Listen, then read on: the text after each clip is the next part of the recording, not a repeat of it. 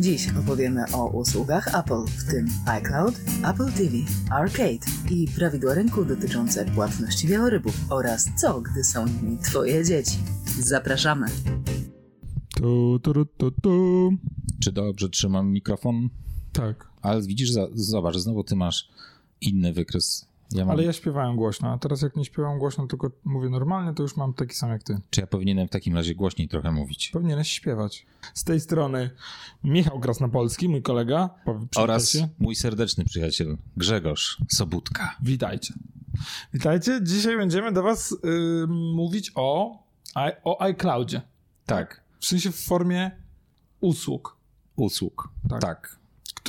Swoją drogą, które są zestawem problemów, ale ja będę dorzucał... Ale też są jakieś plusy wynikające z tego ekosystemu. Co to jest iCloud? What is iCloud? iCloud to jest taka chmurka. To jest taka chmura usługa Apple'owska, która powoduje, że wszystkie nasze rzeczy są w jednym miejscu. Tak? W chmurze, na serwerach. I w dużym uproszczeniu. Tak. Czyli jedna rzecz z tych wszystkich rzeczy to po prostu przetrzymywanie plików. Tak. Tworząc konto na Apple ID i wbijając to do naszego telefonu, iPada, Maca, wszystko jedno, większość naszych rzeczy, no w szczególności tych z iPada i z iPhone'a, ląduje w chmurze. Czy to są wiadomości, czy to są maile, czy to są zdjęcia, czy to są hasła, czy to są, pewnie jeszcze o czymś zapomniałem, notatki. Tak, tam tego jest dużo i było tego dużo. Tak. W sensie było też dużo rzeczy, których już nie ma z nami, ale były. Natomiast, więc pliki to jest jedna rzecz. Dodatkowo są jeszcze do tego usługi różne, które prawdopodobnie też się opierają o pliki, ale to nie jest jakby szczególnie tutaj ważne. Na przykład Apple Music też jest jedną z usług Apple, która też jest jednym z usług podpiętych pod iCloud. Mhm. Ale to może do tego później przejdziemy. Natomiast wracając jeszcze do Apple ID, bo tu poruszyłeś coś, co się ludziom, szczególnie nowym użytkownikom, bardzo często miesza. Ja wiem, że tobie prawdopodobnie nie, ale wasze konto iCloud nie musi kończyć się na @iCloud.com. Tak, to można z dowolnego maila założyć. Tak. Jeżeli macie jakiegoś swojego preferowanego maila, to absolutnie jakby możecie ten adres mailowy podpiąć do swojego konta iCloud. Myślisz, że nasi słuchacze posiadają swoje adresy mail? Don't know. Zaryzykujemy to. Przypuśćmy, że posiadacie maila swojego, nie? Jakie wiesz? Więc jakby z góry, czyli po pierwsze nie musi to się kończyć na iCloud.com, po drugie hasło do waszego Apple ID może być inne niż hasło do waszego maila, który jest taki sam w obydwu przypadkach. Możecie mieć konto gmailowe. No. Tak. Gmail co to? Jakaś rosyjska coś. Dobra, czyli mamy, bo ja naprawdę często się z tym spotykam. W sensie, że jest, co to jest moje Apple ID i tak dalej. Kiedyś było tak, że jak się zakładało konto w iCloud, to dostawałeś tak czy inaczej adres iCloudowy. Mogłeś go nawet nie wiedzieć, że jest, ale dostawałeś go. I on sobie gdzieś tam istniał. Dobra, to ja swoim ważnemu problemowi dałem upust, dziękuję, mogłem powiedzieć. Teraz się lepiej czujesz. Od razu mi lepiej, tak. Natomiast ostatnio działa to wszystko całkiem nieźle. Ja jakby korzystam z tego od dosyć dawna, jeszcze zanim się to iCloud nazywało i to było Mi.com. To były takie... Szacun. To były takie trochę... To kiedyś jeszcze się inaczej nazywało, już teraz nawet nie pamiętam jak. Ale się nazywało iDisk jakoś... Tak. Nie pamiętam, szczerze mówiąc, wyleciało mi to dalej. MobileMe. MobileMe. To ja jeszcze na... Nie, MobileMe było... też byłem na MobileMe. Nie pamiętam co... MobileMe to było Mi.com, bo zakładając wtedy właśnie konto na MobileMe dostawało się końcówkę Mi.com chyba. Jakoś tak. To naprawdę sięgamy do bardzo odległej historii. Są takie teorie, że to był jeden komputer w Cupertino, który stał i wszystko trzymał. Tak. I czasami pani sprzątaczka przychodziła i jak musiała podkurzać, to odłączała go na chwilę i wtedy wszystko siadało, a potem go włączała z powrotem i to wracało do do pracy. To się, przepraszam, tylko, dobra, nie będę ci teraz przerwać. Nie, ale mów. Nie, kończ. Więc ta historyjka z wyłączanym komputerem bardzo przypomina mi historię naszego klienta, który miał różne ograniczenia dotyczące organizacji w biurze. I my musieliśmy, że tak powiem, bardzo artystycznie podłączać mu wszystkie kable. I po tym wszystkim, jak już to podłączaliśmy, to po miesiącu okazało się, że zdarzają im się sytuacje, że przez godzinę nie działa sieć w biurze. Mhm. I nie działa wtedy nic, wszystko znika i tak dalej. My szukaliśmy wszystkich problemów w logach i tak dalej, i w podobnych miejscach, po czym okazało się, że w jednym z tych miejsc w tym biurze, na tym obiekcie jest pani sprzątaczka, która przyjeżdża, podłącza sobie odkurzacz albo ekspres do kawy, robi sobie kawę i to tam trwa około pół godzinki.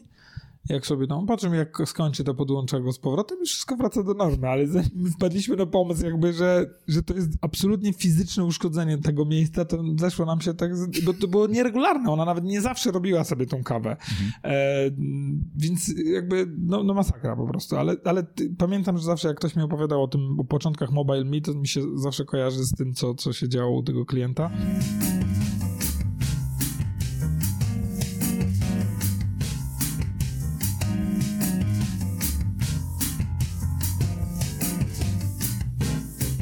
Początki takich usług udowodniają, że nawet gigantyczne firmy, Apple może nie było wtedy jeszcze gigantyczną firmą, ale dosyć dużą, nie mają łatwo z wdrożeniem usług, bo początki iClouda były ciężkie. Tak, no właśnie sobie przypomniałem, to się nazywało iTools wcześniej, potem .Mac i MobileMe i pod koniec chyba 2008 iCloud się przekształciło.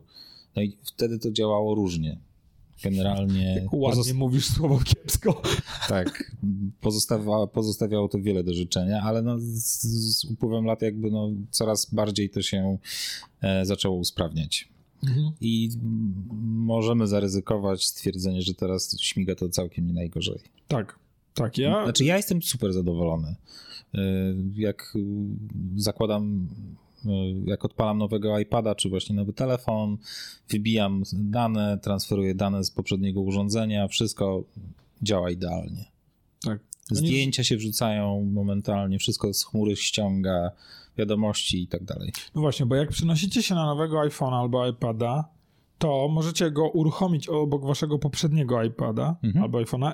Obok, mówię naprawdę w niewielkiej odległości. Kładziecie je obok siebie dosłownie. Obok siebie i one wtedy się zauważają. I na starym urządzeniu, czy to jest iPad, czy to jest iPhone, pojawia się komunikat, czy chcesz przenieść dane z tego urządzenia na nowe urządzenie. Tak. I on wtedy zaciągnie wszystko, co tam macie. Wszystko razem z kontami, z większością kont, które macie tam wpisywane, nawet jeżeli to jest, nie wiem... Facebook, czy jakieś inne usługi, nie wiem, może na Facebooka trzeba będzie się zalogować. Ja podejrzewam, że może być... Ale żonie właśnie transferowałem. Żonę właśnie przetransferowałeś, tak? Żonę właśnie przetransferowałem i żona po transferze jest bardzo zadowolona. Działa dobrze, tak? Wszystko ma na miejscu. Żona nie wywala żadnych, nie sypie błędami. Zęby są dokładnie tam, gdzie były. Jakby wszystko się zgadza. Polega to na tym, że te wszystkie aplikacje, które były na poprzednim urządzeniu, przenoszone są wraz ze wszystkimi danymi, które tam były, na to nowe urządzenie. Bardzo podoba mi się dygresję, którą robimy, bo to wcale nie jest związane z iCloudem, prawda? Nie, ale to przecież miałoby sensu, gdybyśmy nie robili dygresji. To byłby bardzo nudny podcast. Tak. A w ten sposób jesteśmy już na 57 miejscu ostatnio. Chyba spadliśmy potem na 82. A to jest więcej niż 57. Ja myślałem, że jest 57. My jesteśmy na 57. Tak. No ale prawdopodobnie w międzyczasie właśnie jeszcze 30 ileś nowych podcastów się pokazało, dlatego teraz jesteśmy na 80 którymś. Powiem ci, co nie zostanie przeniesione między tymi urządzeniami.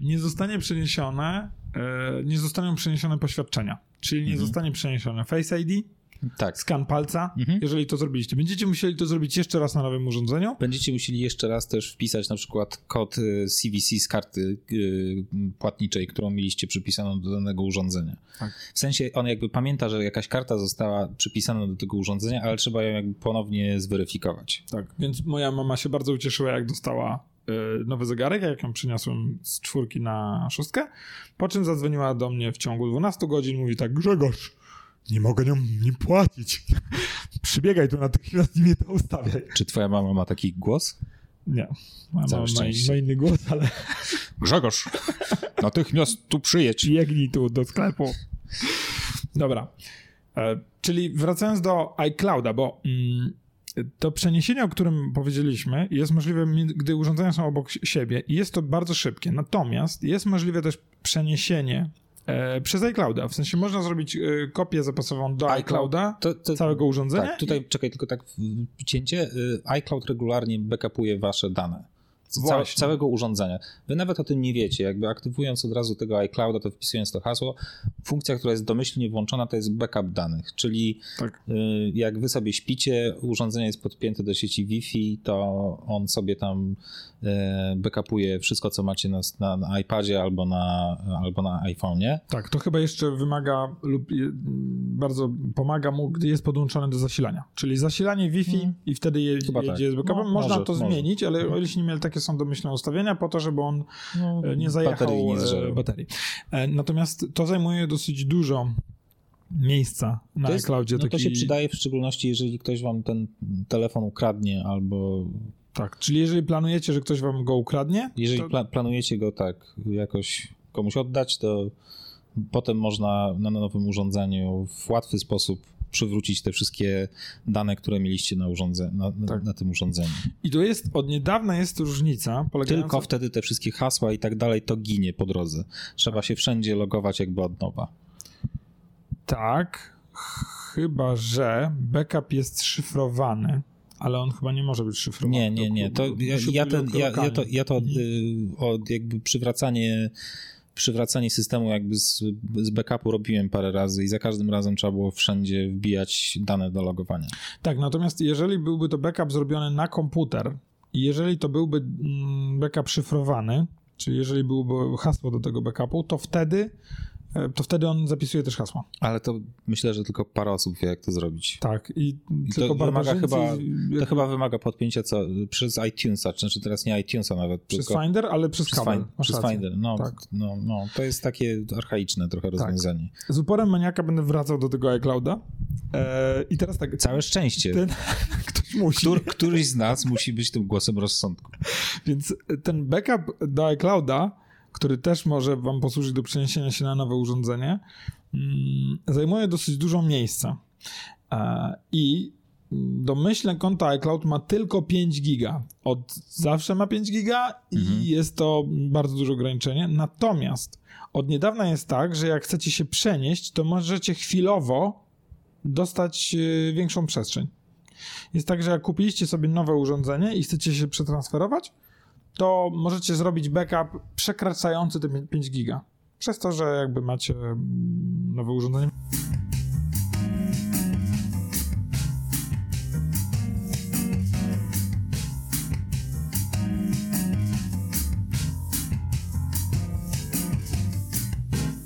W ogóle nowe urządzenia dosyć dużo dają, bo na przykład można dostać miesiąc Apple TV, jeżeli miesiąc, a kiedyś chyba 3 miesiące, jeśli kupiliście sobie nowe urządzenie, tak w skrócie z ekranem. Nie wiem, czy to nie jest 1 rok w ogóle.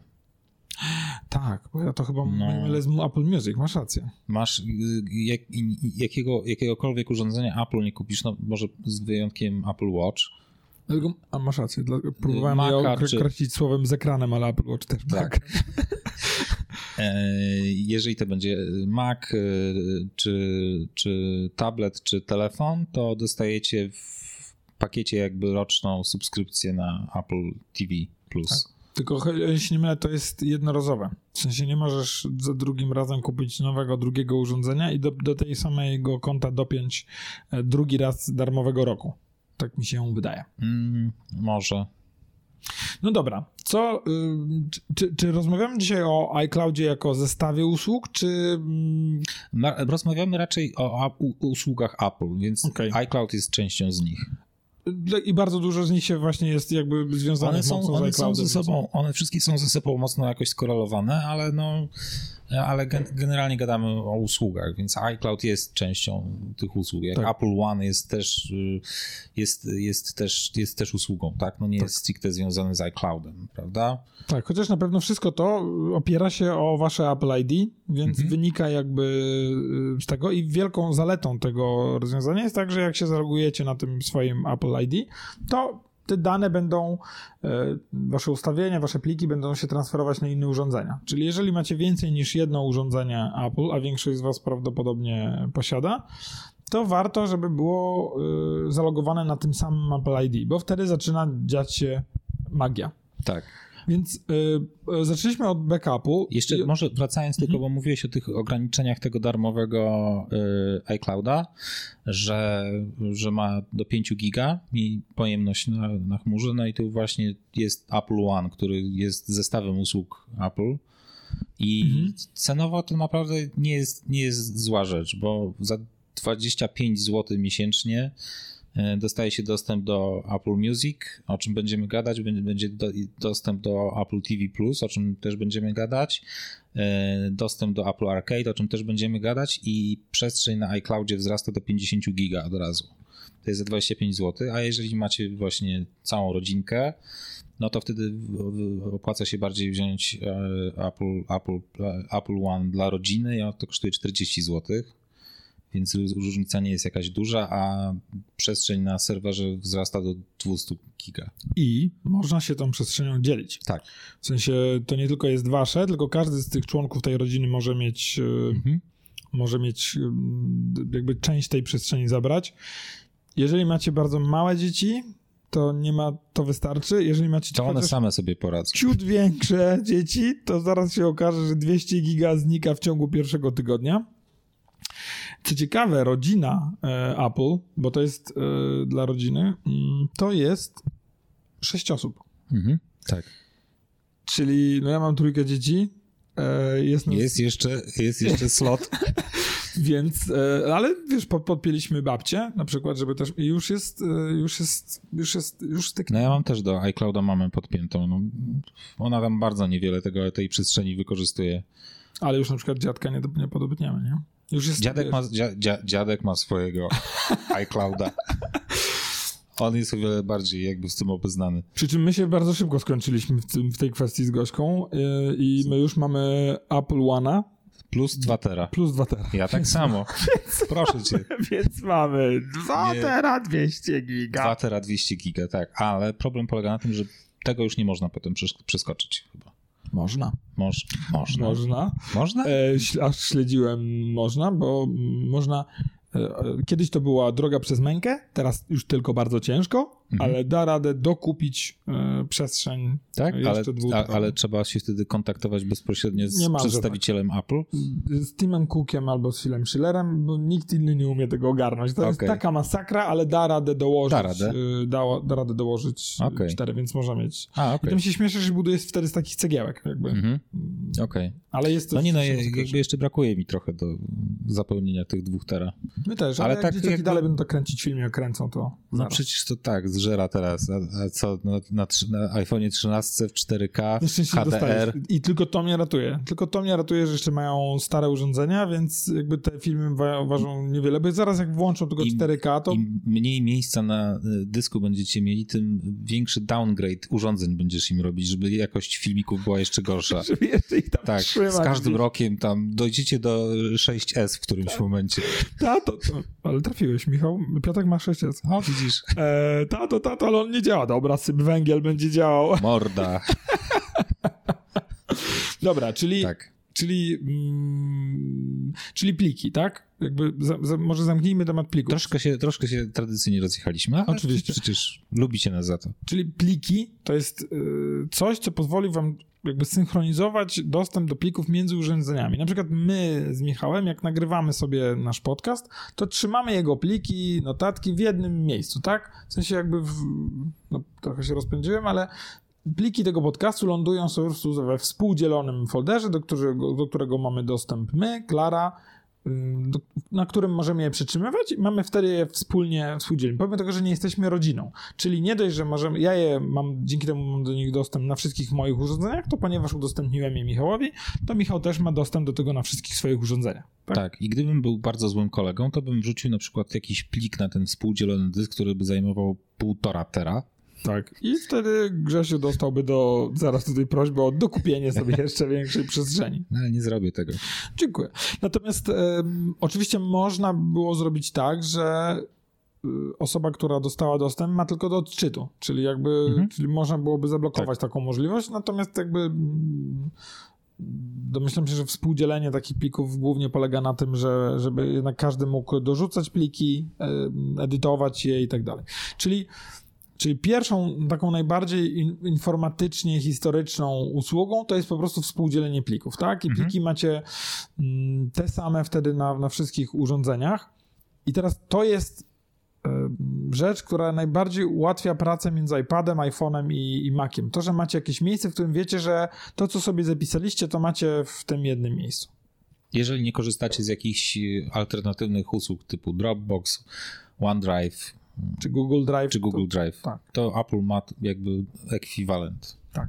No dobra, czyli mamy temat plików poruszony. Podsumowując dla użytkowników, jeżeli moglibyśmy to polecić, to że możecie sobie po prostu między urządzeniami współdzielić pliki, tak? Macie wspólne miejsce i chyba warto zaznaczyć, że domyślnymi miejscami, które są synchronizowane do chmury, to jest biurko Maca i dokumenty, i folder dokumenty. Ja osobiście polecam wyłączać opcję synchronizowania biurka, bo można w preferencjach jakby to zaznaczyć, tudzież odznaczyć, no bo często na biurku lądują śmieci, jakieś rzeczy, które na chwilę gdzieś skądś przerzucacie i jak tylko to się pojawi na biurku, to iCloud automatycznie to synchronizuje.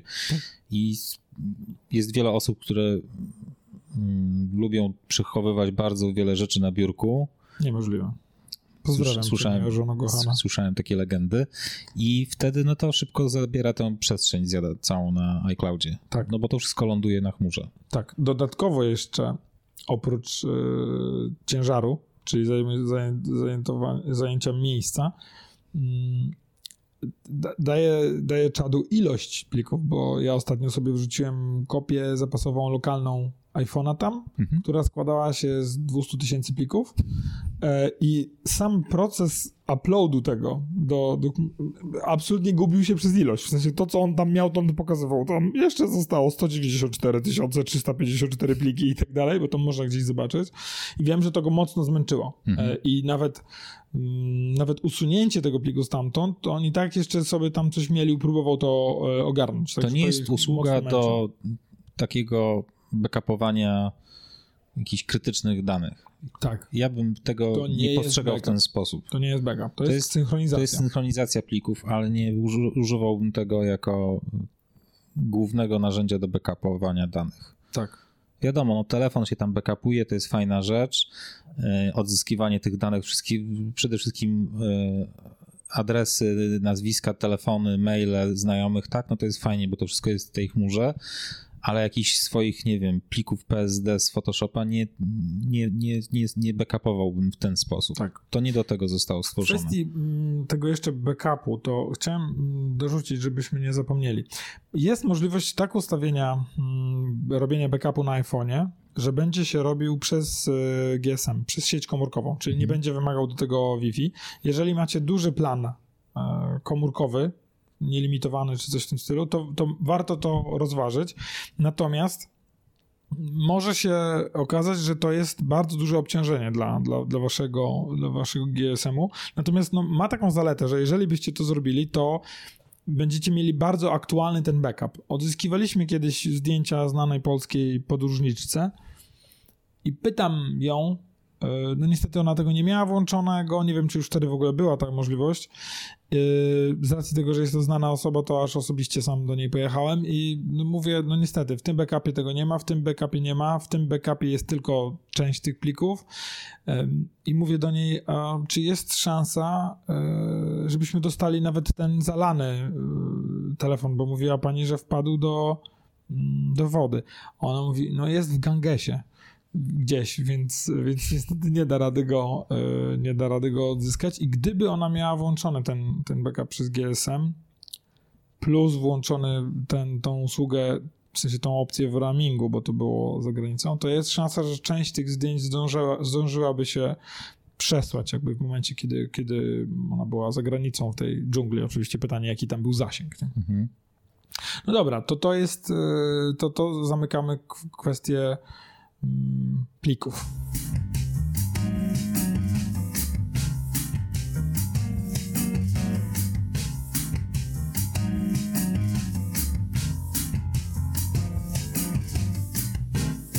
Głębiej wejdźmy w Apple One.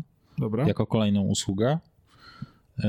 O czym wspominaliśmy, że właśnie za relatywnie niewielkie pieniądze, 25 zł, tudzież 39, czyli 40 zł. 25 albo 40 dla rodziny. No i dostajemy jakby pakiet usług Apple w jednym. Tak. I to jest ciekawe, ta cena jest naprawdę atrakcyjna, nawet z punktu widzenia międzynarodowego. Polacy dostali jakoś naprawdę sprzyjające przeliczenie. Mamy tak 25 i 40, a w Stanach to wygląda zupełnie inaczej. To jest. I Apple tam to przeliczało dla różnych krajów różnie. Tak. Tu zaraz podamy dokładnie, jak to wygląda, natomiast wiem, że... To jest $15 i $20. Czyli ma się nijak do tak. 25 zł tak. i 40 zł, bo tak. $20 to jest co najmniej 90 zł za tą droższą opcję, czyli dwa razy tyle. $15 to jest 60 zł, czyli też nie 25. Tak. W obydwu przypadkach 2,5 w tych okolicach. 2,5 razy tyle. Może Apple dziękowało nam w ten sposób za to, że jesteśmy ich w bardzo wielu wskaźnikach. Apple się na nas... 82 zł. Także...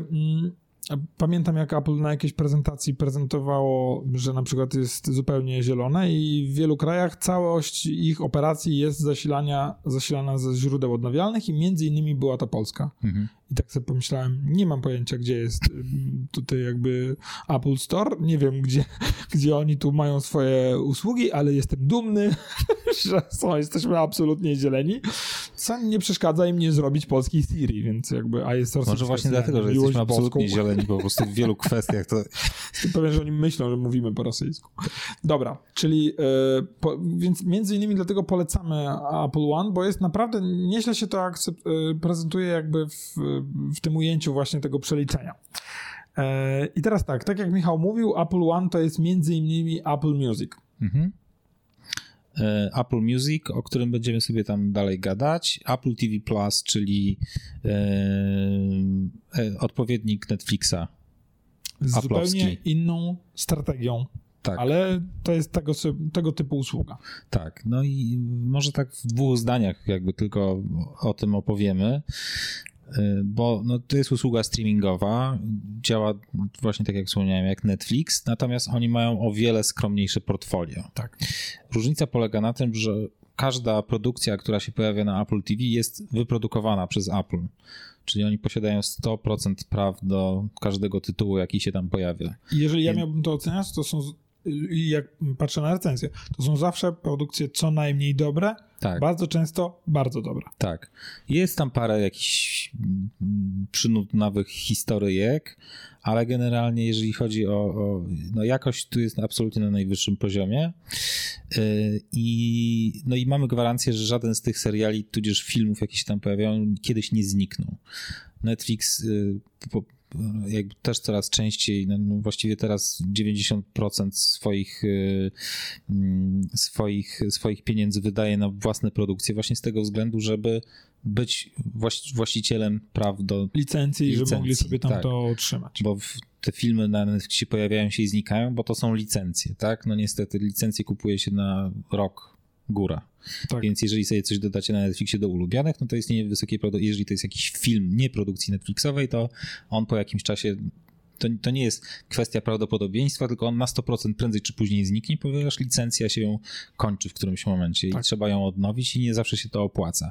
Wszystkie produkcje, które trafiają na Apple TV+, one tam będą zawsze, ponieważ każda rzecz pojawiająca się na Apple TV Plus jest własnością Apple. Tak.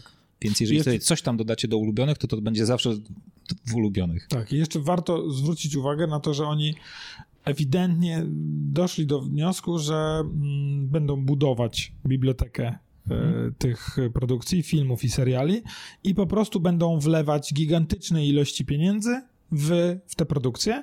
Na przykład rok 2022 ma być rokiem, gdzie co tydzień będzie się pojawiło coś nowego. W sensie już jakby zakontraktowali taką ilość produkcji, że co tydzień będzie wpadać tam coś nowego. Kolejna rzecz z tym związana to jest kwestia jakości. I na Netflixie macie różne pakiety do wykupienia. W podstawowym pakiecie nie macie, nie wiem czy w ogóle jest HD w standardzie. Żeby wejść w streaming 4K trzeba wykupić jakiś najbogatszy możliwy pakiet w Netflixie. Na Apple TV macie to wszystko od razu jakby wliczone w cenę tego Apple One. I streaming 4K i zresztą chyba ten streaming 4K na Apple TV na TV Plus jest najlepszy ze wszystkich chyba usług streamingowych. Działa to najlepiej, tak. Moim zdaniem. Widać, że ktoś, kto zarządza tymi produkcjami, doszedł do wniosku, wszystko ma mieć niesamowite scenerie. Tak. I każdy film o kartoflu ma być kartofle na tle góry. Najpiękniejsze kartofle w historii świata. Tak. I to najpiękniej ujęte. Musi być coś fantastycznego. Tam to jest niesamowite. Tak. Bardzo polecam słuchanie na dobrych słuchawkach. W sensie, albo głośnikach. Dobrych głośnikach, bo to coś jest jakiś program o wielorybach. Z dźwiękiem się też nie szczypią i każda rzecz jest od razu w Dolby Atmos, Dolby Vision. Wszystkie najwyższe możliwe standardy, jakie są na rynku, to od razu tam w każdej z tych produkcji jest. Także oni tam cisną bezdyskusyjnie. Ja osobiście w zeszłym roku bardzo czekałem na fundację Asimowa. Długo też twierdziłem, że jest nie do zekranizowania. Ma wiele minusów. Tak, natomiast twierdzę, że że to, co z nią zrobili, które mogą być, te zmiany mogą być postrzegane jako minusy, to jest to, co uratowało tą produkcję. W sensie jakby książka jest ciężka nudna. Ja kocham tą książkę, ale jest nudnawa. Jest to potwornie ciężki temat do zekranizowania i trzeba było zrobić dużo skrótów. Tak, i zmian. I te zmiany i skróty są bardzo, bardzo radykalne, więc hardkorowi fani poczuli się bardzo obrażeni i straszny tam hejt się posypał. Nie dziwię się, natomiast moim zdaniem pamiętam jak siadaliśmy do tego z Gośką, to powiedziałem jej, kocham tą książkę, więc ten serial będzie ci się podobał. Niezależnie od tego, czy będzie ci się podobał. Więc jakby wiele zależy od tego, co delikatnie powiesz po obejrzeniu. Natomiast co po niektóre odcinki miały budżet Gwiezdnych Wojen. Nie wiem, czy miały budżet Gwiezdnych Wojen, ale... Być może od tych oryginalnych. Prędzej. Natomiast widać, że tam się nie szczypali. Tam po prostu ta kasa naprawdę się sypała mocno. To wizualnie to jest dla mnie przynajmniej na poziomie Duny.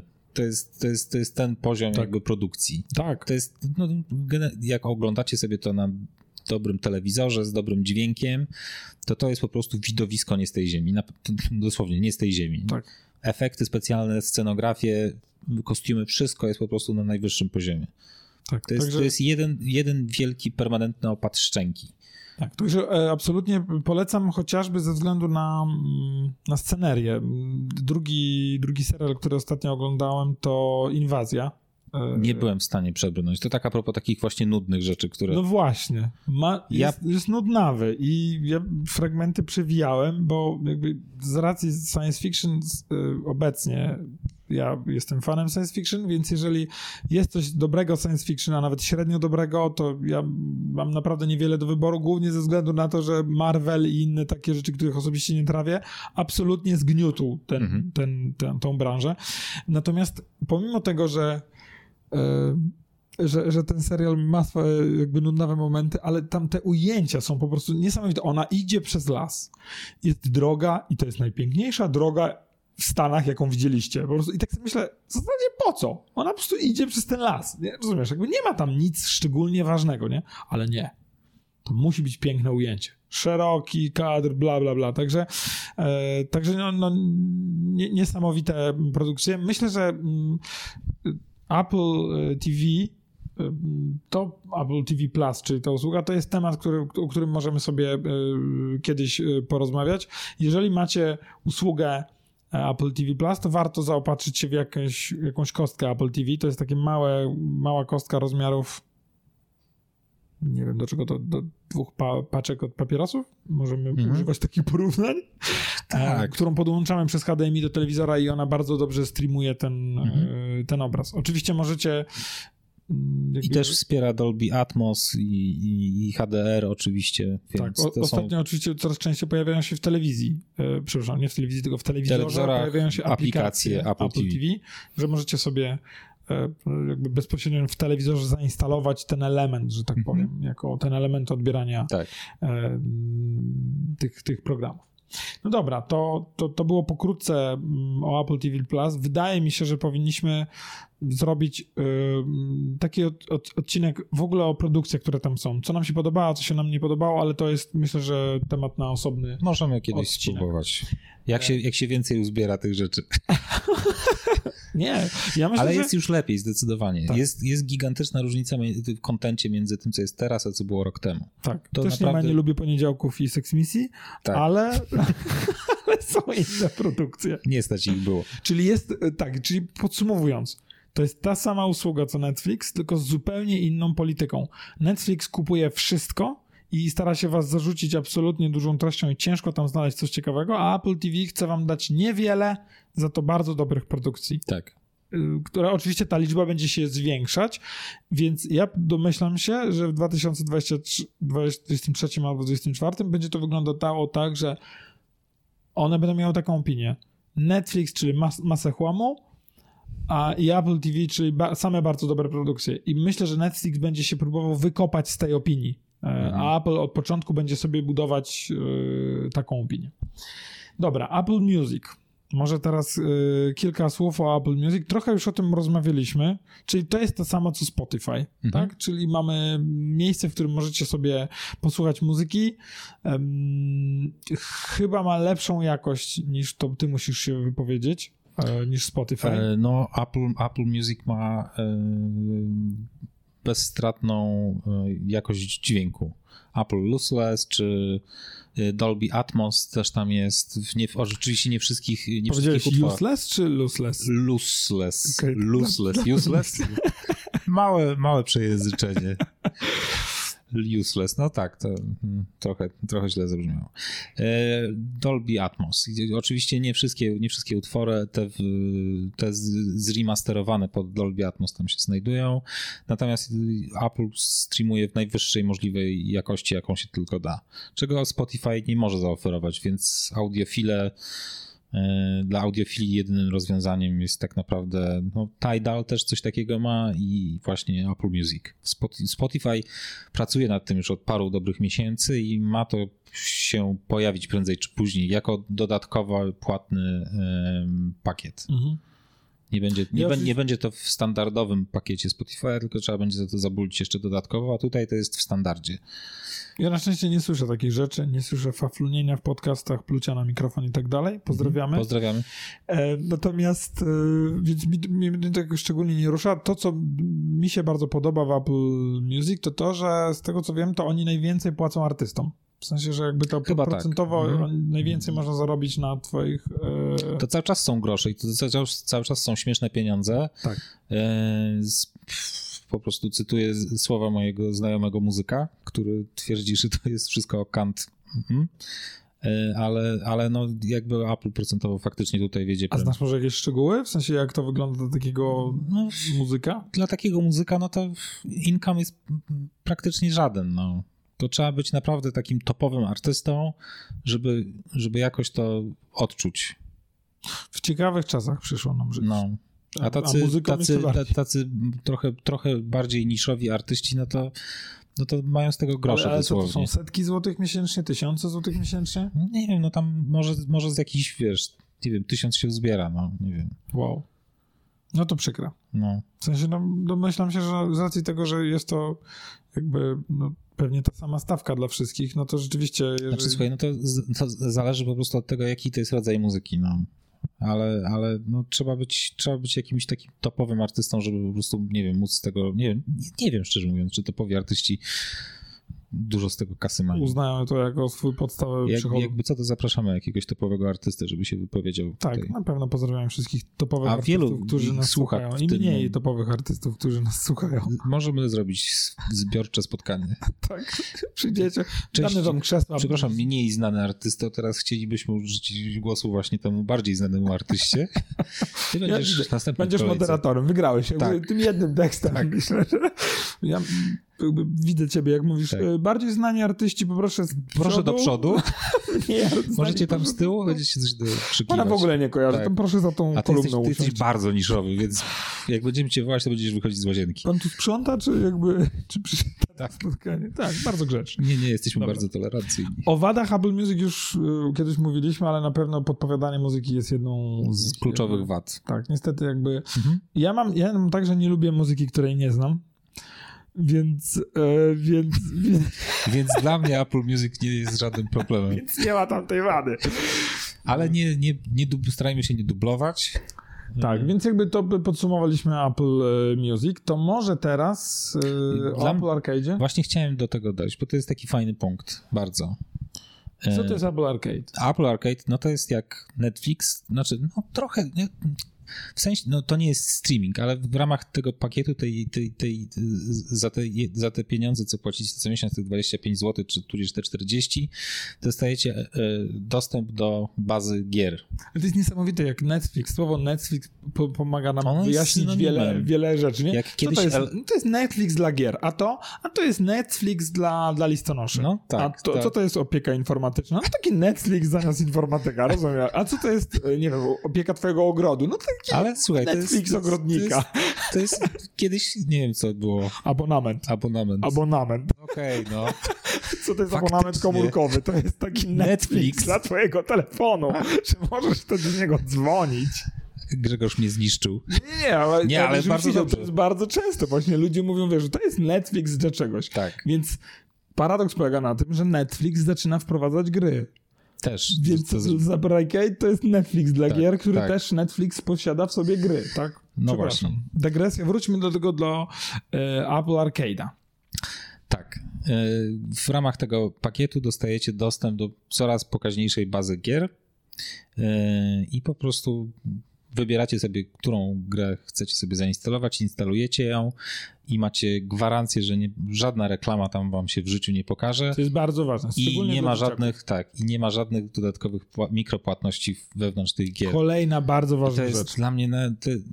Może tam nie ma jakichś największych topowych produkcji ze świata gier, aczkolwiek pewne rzeczy się już tam NBA 2022 pokazało, więc no jakby wydaje mi się, że pracują nad tym, żeby te coraz bardziej znane tytuły się tam pojawiały, natomiast niezależnie od tego, czy to są większe rzeczy, czy to są mniejsze rzeczy, dla mnie najważniejsze jest właśnie to, że nie ma tam żadnych sranych, mikropłatności, tak. Bo ja tego nienawidzę i przestałem w ogóle instalować gry z App Store'a, bo 90% kontentu teraz na App Store to są właśnie w cudzysłowie darmowe gry z mikropłatnościami w środku, które zabijają wam funkcjonalność, jakby prostotę, przyjemność gry, bo nagle się okazuje, że dochodzicie do ściany, nie możecie czegoś zrobić, dopóki nie odczekacie trochę albo po prostu nie zapłacicie, prawda? Tak. I wtedy będzie szybciej. Dla mnie jakby ten model biznesowy, jakby rozumiem, czemu on stał się popularny, bo na tym się robi kasę. No niestety, taka jest brutalna rzeczywistość. Po prostu ludzie, żeby skrócić jakieś elementy, wolą płacić kasę, tak? I faktycznie ten model biznesowy spowodował, że wiele takich małych firemek, które robiły jakieś mało popularne gry, nagle stali się głównymi graczami na rynku teraz.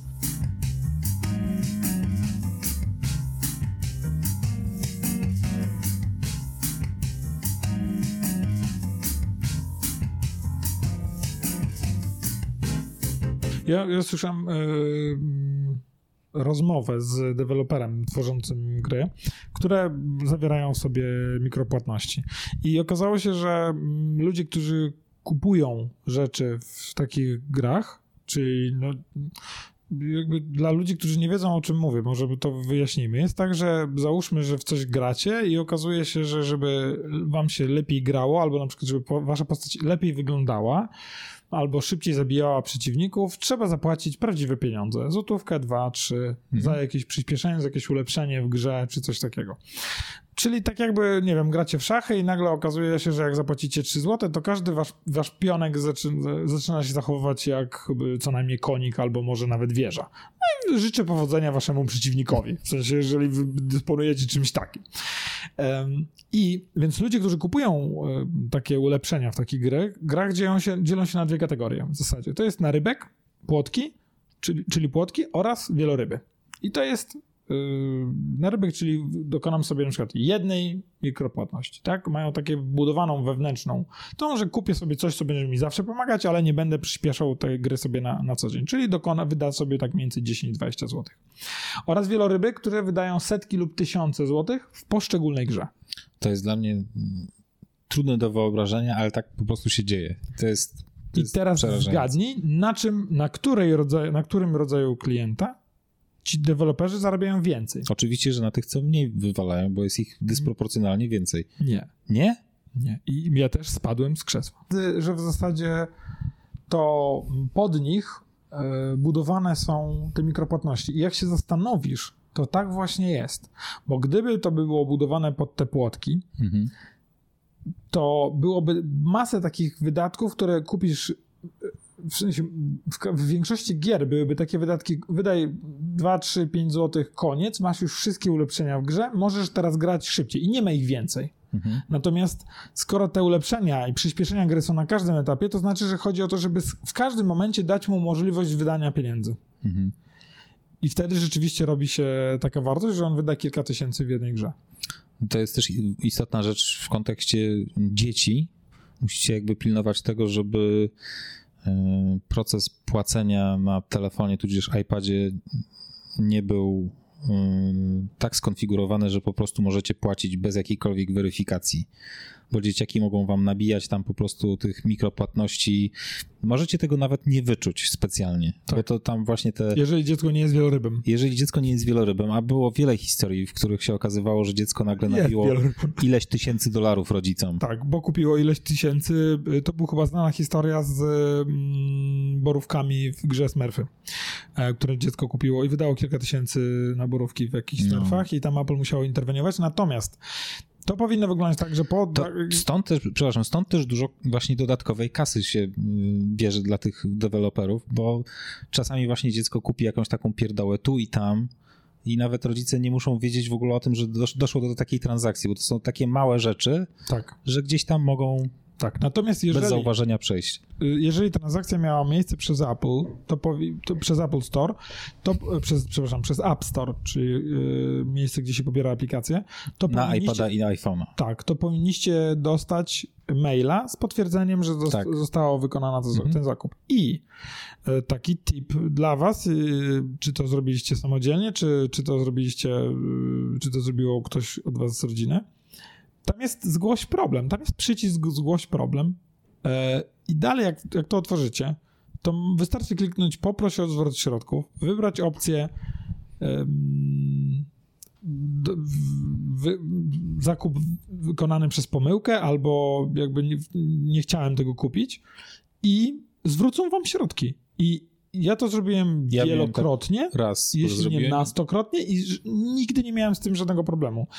Muszę się przyznać, że nawet raz zrobiłem tak, to dlatego, że chciałem sprawdzić, jak działa aplikacja. Co była płatna, kupiłem ją, zrobiłem sobie triala. Ja zrobiłem tak samo. Popracowałem kilka dni. Właśnie ten jeden raz i nie, myślałem, że będą problemy jakby od strony Apple ze zwrotem środków, a właściwie to automatycznie się rozstrzygnęło. Tak. Nie zachęcamy do nadmiernego korzystania z czegoś takiego, bo pewnie w systemie zostanie to zgłoszone, że ktoś tutaj wykorzystuje tę albo nie rozumie, o co chodzi w kupowaniu. Albo nie rozumie i możliwe, że po prostu nie będą, przestaną wam zwracać środki. Ale gdyby się okazało przypadkiem, że właśnie dzieciak wywalił nagle jakoś strasznie dużo kasy, coś sobie kupił, no to istnieje możliwość jakby przywrócenia tego. Tak, ja byłem zaskoczony, bo kiedyś zupełnie z rozpędu właśnie wyłączyłem autoryzację zakupów dla rodziny i dzieciaki kupowały sobie filmy w iTunesie i oglądały, więc dały radę nabić 3. Więc musieliśmy zwrócić 3 filmy. Mhm. Natomiast jakby podsumowując, Apple Arcade jest naprawdę fantastyczną rzeczą, bo tam jest naprawdę bardzo dużo fajnych produkcji. Czasami to są takie małe gierki, o których świat nigdy nie słyszał, a okazuje się, że są naprawdę bardzo fajne, wciągające, bardzo dużo przygodówek jest. Jeżeli lubicie sobie z dzieciakami grać, albo dzieciaki lubią jakieś takie fajne, proste rzeczy, to jest tego multum, naprawdę. To jest... Jest też kilka gier multiplayer. Nie rozumiem do końca, czemu jakby to nie chwyciło tak marketingowo. To jest cały czas taki bardzo niszowy produkt aplowski, a moim zdaniem to jest bardzo fajna usługa, w szczególności dla rodziców. Wydaje mi się, że najfajniejszą, może mi się wydaje, że najfajniejszym ujęciem jest w momencie, kiedy masz to jako fragment Apple One. Wtedy on rzeczywiście gdzieś ginie w tej usłudze i jakby uzasadnia, dlaczego chcesz płacić. Jeżeli płacisz za samo Apple Arcade, to myślę rzeczywiście, że może wychodzić dosyć drogo, bo on tam chyba kosztuje $5.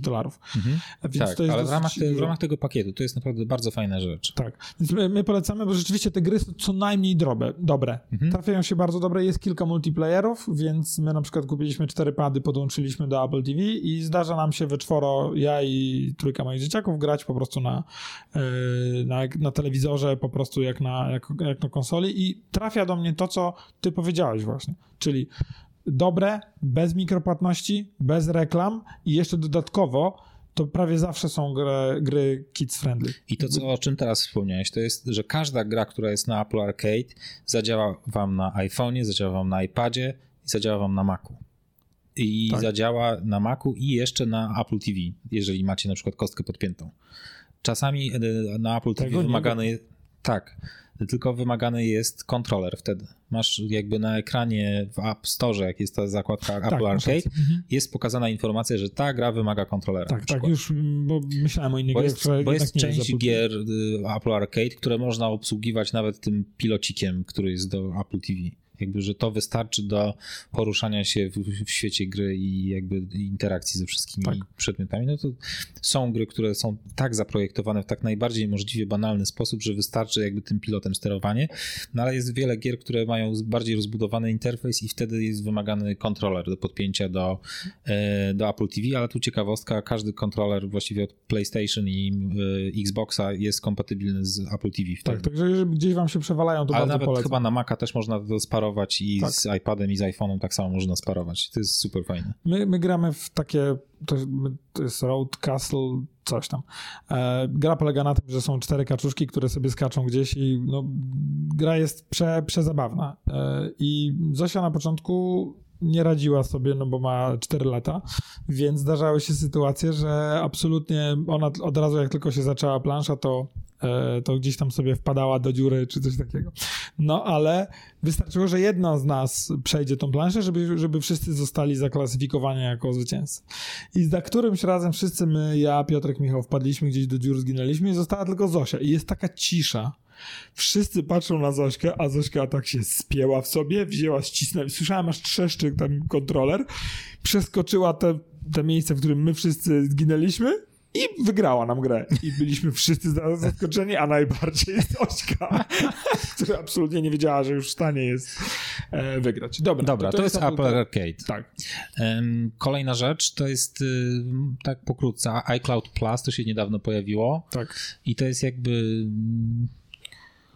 dodatkowa funkcja zabezpieczania waszej aktywności w necie. Tak, i ona jest domyślnie włączana, w sensie, więc jeżeli macie jakąkolwiek ona jest domyślnie wyłączona. Teraz jest wyłączona. Bo to jest, ona, to jest jeszcze w fazie bety. Na teraz, jak tu jeszcze pod koniec stycznia o tym gadamy, to jest jeszcze cały czas beta. Aha, to wydaje mi się, że na jakimś etapie, ale to może ja tak się nie mogłem jej doczekać, że ją od razu wyłączyłem. I no właśnie, na czym polega to zabezpieczanie? Jest iCloud Private Relay, to się chyba tak nazywa, nie wiem jak po polsku do końca. I jakby on maskuje waszą aktywność w internecie, w sensie wasz adres IP staje się niewidoczny, strony nie są w stanie wychwycić waszej aktywności w necie. Tak? Przy czym tyczy się to Safari. Safari, tak. No nie każdej rzeczy, tylko właśnie więc jeżeli korzystacie waszej z Chroma aktywności przeglądarki. Na iPhone'ie czy na Macu, no to nie będzie maskowane. Tak, ale jeżeli korzystacie z domyślnej przeglądarki, to jest bardzo fajne. Jeżeli nie chcecie po prostu, żeby jakieś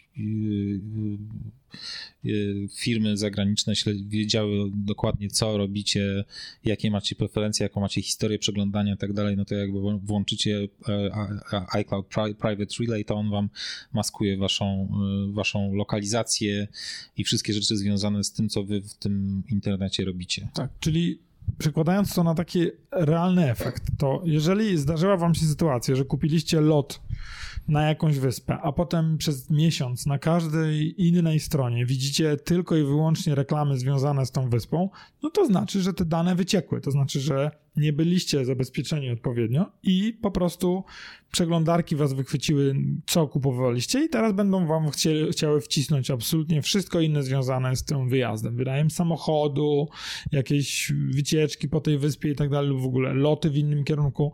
I niektóre osoby twierdzą, że nie jest to najprzyjemniejsza sytuacja, więc dalej mi jazda z tym i jedna z tych usług właśnie to zablokuje. A ten iCloud Plus składa się jeszcze z zabezpieczenia maila. I to jest też bardzo fajne. No właśnie. Jeżeli chcecie założyć konto na jakimś serwisie, na którym jakoś wam tam specjalnie nie zależy, ale po prostu, nie wiem, no w celu, nie wiem, sprawdzenia, śledzenia przesyłki albo jaki jest status przesyłki, którą gdzieś tam, nie wiem, w jakimś serwisie kupiliście, to możecie sobie właśnie stworzyć taki anonimowy adres e-mailowy. Jakby to jest przypisany taki alias jakby do waszego domyślnego konta, tak? I iCloud automatycznie generuje wam jakieś tymczasowe adresy. Ja tutaj mam właśnie jeden jest trawożerny, awizacyjny, jakaś seria liter i cyfr za tym. Tak, tam są małpa.iCloud.com, tak. Albo marchew, świnka i tam też jakiś ciąg liter i cyfr, iCloud.com. No i to wszystko jest automatycznie jakby generowane przez system. Czyli jeżeli ten serwis będzie chciał wam wysłać jakiegoś maila, to on wyśle na ten mail i dopiero ten mail zostanie przekazany do was. Mhm. Czyli ten serwis nie będzie wiedział, że nazywacie się Grzegorz Sobutka czy Michał Krasnopolski, bo on będzie myślał, że jesteście trawożerna świnka, tak? No, tak. Więc i teraz efekt tego jest taki, że każdy z tych serwisów dostanie inną nazwę, więc nie zostanie zbudowany wasz profil na podstawie, bo jeżeli jakby obchodzicie temat dotychczas, robiąc sobie swój spamowy mail, tak? Mhm. Czyli, nie wiem, dianaspam@gmail.com i to podajecie na różnych serwisach, to te serwisy uczą się, kim jest ta osoba. Ale też sprzedają wasz adres mailowy do dalszych baz danych. Dokładnie. To, że się uczą, to jest małe miki w porównaniu z tym, że w 99,99% przypadków wasz adres mailowy jest automatycznie sprzedawany do baz danych. Tak. I reklamy, które są kierowane pod ten adres, potem są naprawdę dobrze profilowane i to jest jakby niebezpieczne, że to jest jakby spięte z wami, jakby jeszcze jeśli bardzo często korzystacie tam z podobnego hasła, więc to dodatkowo jakby jest niebezpieczne. Więc jeżeli chcecie zakładać swoje konto, to warto jakby korzystać z tej opcji. Bo tu jest, to wygląda w ten sposób, że wchodzę sobie w ustawieniach właśnie w ten iCloud, ukryj mojego maila, wchodzę sobie w tę zakładkę i w momencie jak w nią wejdę, pokazuje mi się lista wszystkich tych fejkowych kont mailowych, jakie założyłem w celu właśnie zalogowania się do jakiegoś serwisu i dowolne z tych adresów mogę sobie skasować, tak? i nie będą do mnie już nigdy więcej przychodziły żadne powiadomienia, żaden spam adresowany właśnie na tego maila. I to jest kapitalna rzecz, naprawdę bardzo tak, fajna. I od razu możecie też jakby, wiedząc na jaki to adres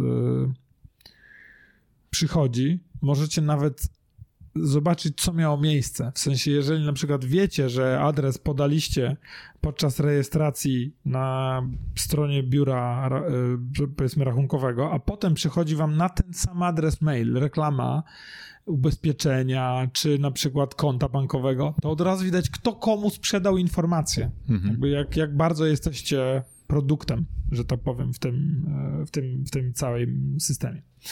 No dobra, czyli jak najbardziej sugerujemy korzystać z tego przekierowania. W sensie, żeby jakby jeżeli się gdzieś rejestrujecie, to Apple powinno, jeżeli robicie to z poziomu jakiegoś urządzenia, tudzież innego Maca, to on podpowiada, żeby to zrobić. Mhm. No dobra, to chyba przeszliśmy przez większość rzeczy.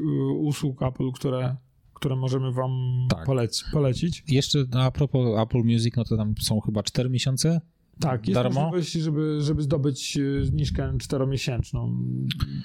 Jak dokładnie, ale pewnie jak wpiszecie, bo to się jakoś tam zmienia, ale jak wpiszecie... Jeszcze jedna taka też istotna rzecz.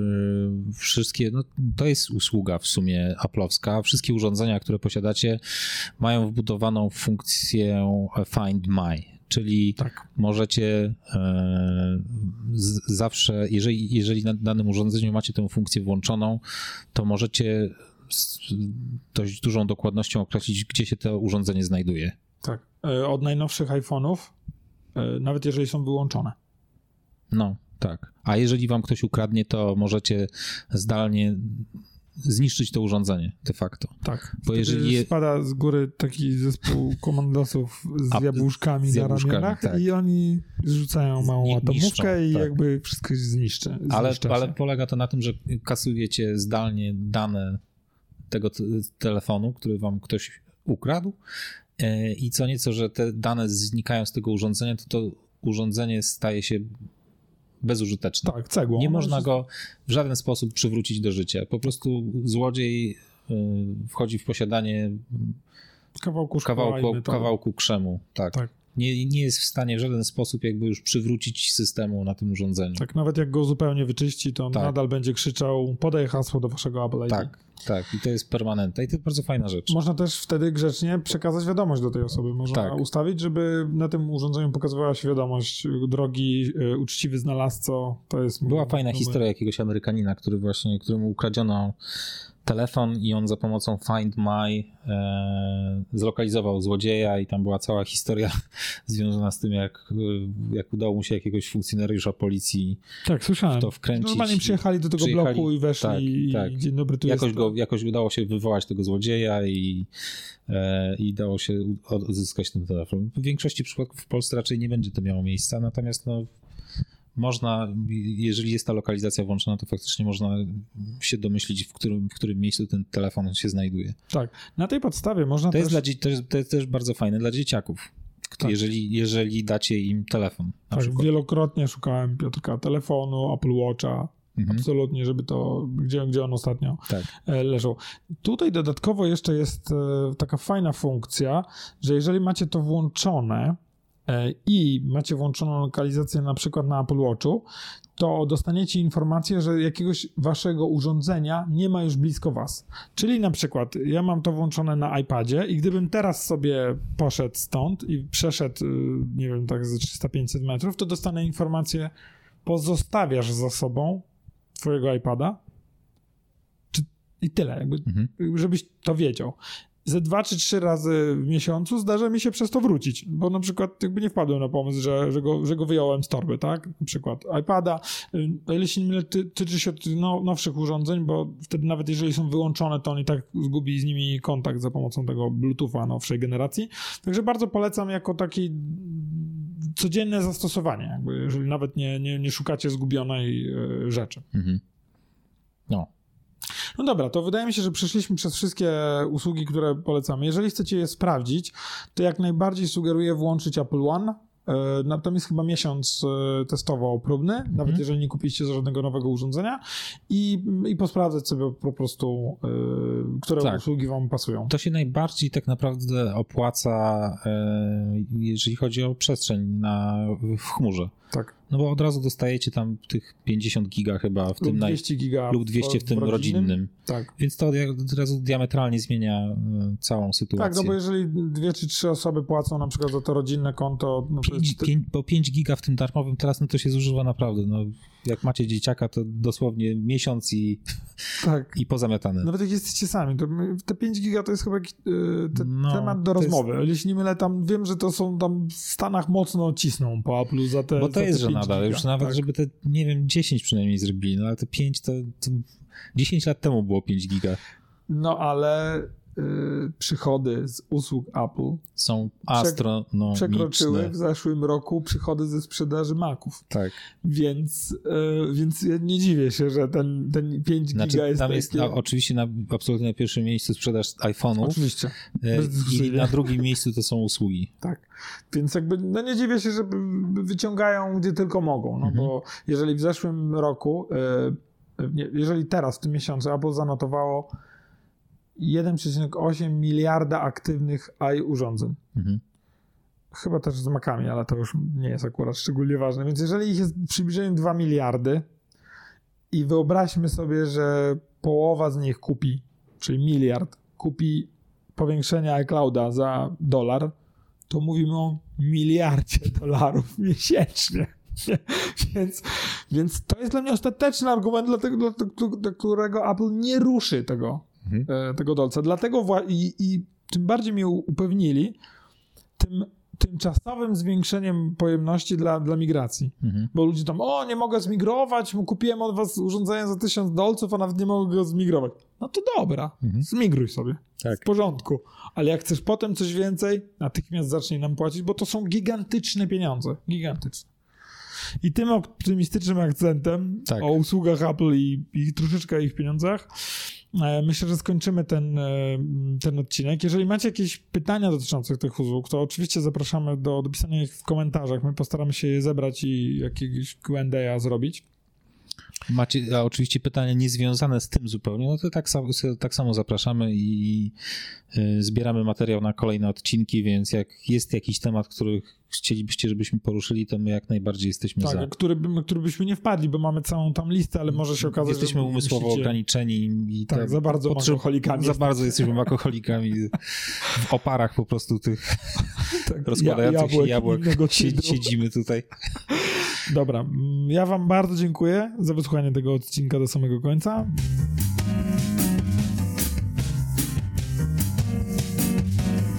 Mówił do was Michał Krasnopolski oraz Grzegorz Sobutka. Dziękuję bardzo. Do widzenia.